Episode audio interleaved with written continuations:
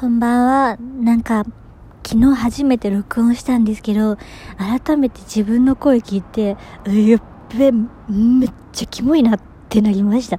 なんか、なんか汗汗してる？死にそい、死にそいでる？なんでだろう？なんか昔バリバリ話せたとか言ってるんですけど、それ、なんか島田紳介バリ話したって、いつから自分を島田紳介だと思い込んでた？正気か？って感じです。めっちゃ喋んの下手。そう。で、だから、今日は第一歩として、ゆっくり話そう。話す？のを、いう風にやってみようと思いました。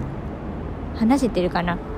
なんかちなみに、カンペも今日用意して、あまりにもカンペなしがひどすぎて、滑稽すぎる。待って。5時の鐘が鳴った。笑う。なんか昨日は何も、なしで話したんですよね。あれでも3回録音し直しました。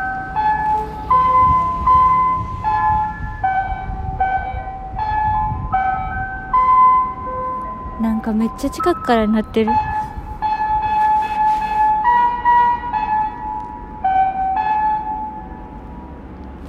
やんじゃった。なんか、なんか聞き込んじゃった。で、なんかね、あれ？何の話したんだっけ？なんか無言になっちゃうんですよね、途中で。コミュ障だから。で、あとなんか自分の声を録音して聞くと、うわ、切実にめっちゃキモいなって思います。なんか、え、こんな、こんな声の高さなのキモみたいな。なんか、F 分の1由来擬音の声の人とか、すんごい羨ましいなって思いましたね。切実に分けてほしい。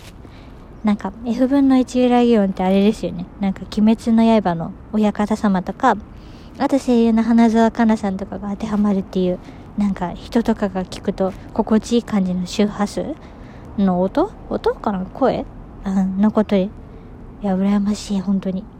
なんか結構オタクってよく知ってるけど、これって一般常識なんかあんま知られてないのかな？うーん、よくわかんないですね。うん